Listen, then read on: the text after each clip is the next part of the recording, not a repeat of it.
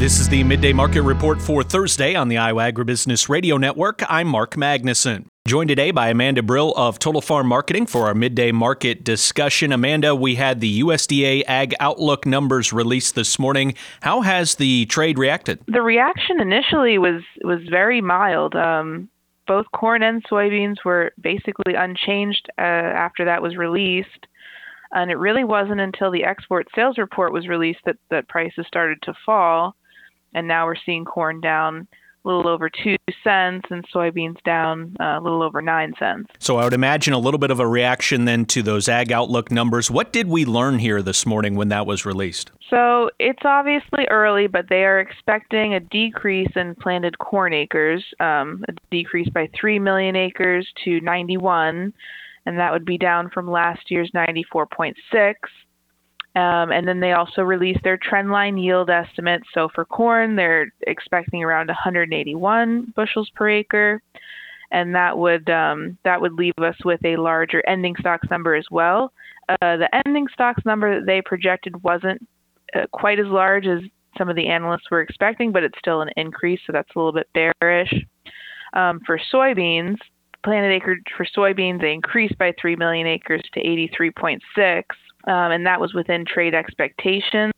For soybeans, their trendline yield they're using is 52 bushels per acre, so that would put ending stocks around 435 million bushels, uh, well above the 285 we're seeing right now. So a little bit bearish for soybeans as well. But again, all these numbers were within estimates, and um, it's it's still early to be projecting these things. So I think that's why the market didn't have much reaction. And that's what I was going to ask you as well. Is it just a case of yes, it's nice to have maybe a little bit of an expectation or I guess an estimate to look at to just kind of know ballpark, but at the same time, it is so very early. Do not take this, you know, at you just got to take it at face value for right now where we are in the season. Right. It's one of those reports that's nice to have an idea of where they might expect us to be but when there's not a lot of other news to trade, um, sometimes the funds and you know other traders kind of latch onto those numbers and trade those, even though that might not be the reality months from now. On the other side of the ag marketplace with the livestock complex, a lot of green on the screen, not necessarily huge numbers jumps to the upside, but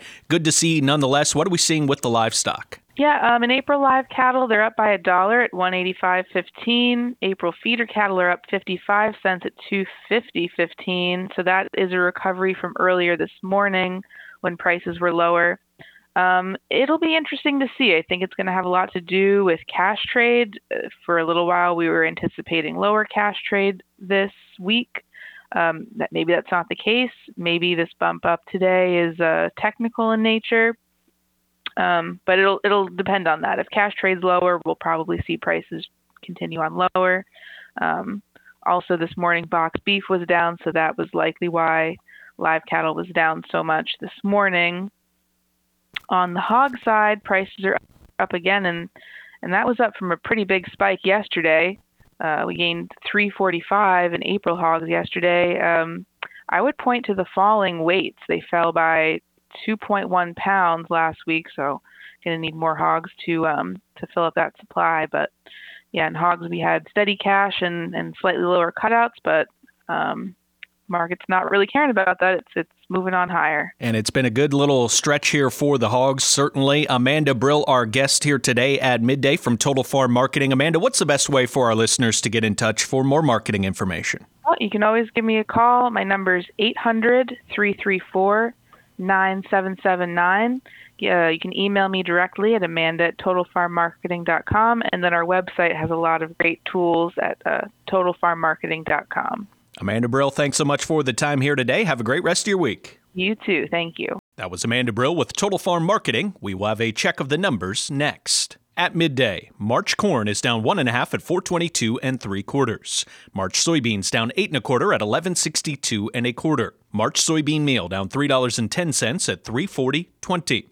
March soybean oil down 43 cents at 45.92. Chicago wheat down 9 and 3 quarters at 575 and 3 quarters. Minneapolis wheat down a half cent at 662 even. Kansas City hard red wheat down 7 and 3 quarters at 580 even. March oats up 1 and a half at 383 and a half. On the Merc, February live cattle up 70 cents at 183.10.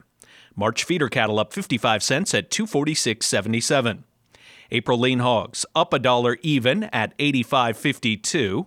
April pork cutout up $2.67 at 91.42 and class 3 milk down a penny at 16.15. This has been a check of the midday markets on the Iowa Agribusiness Radio Network.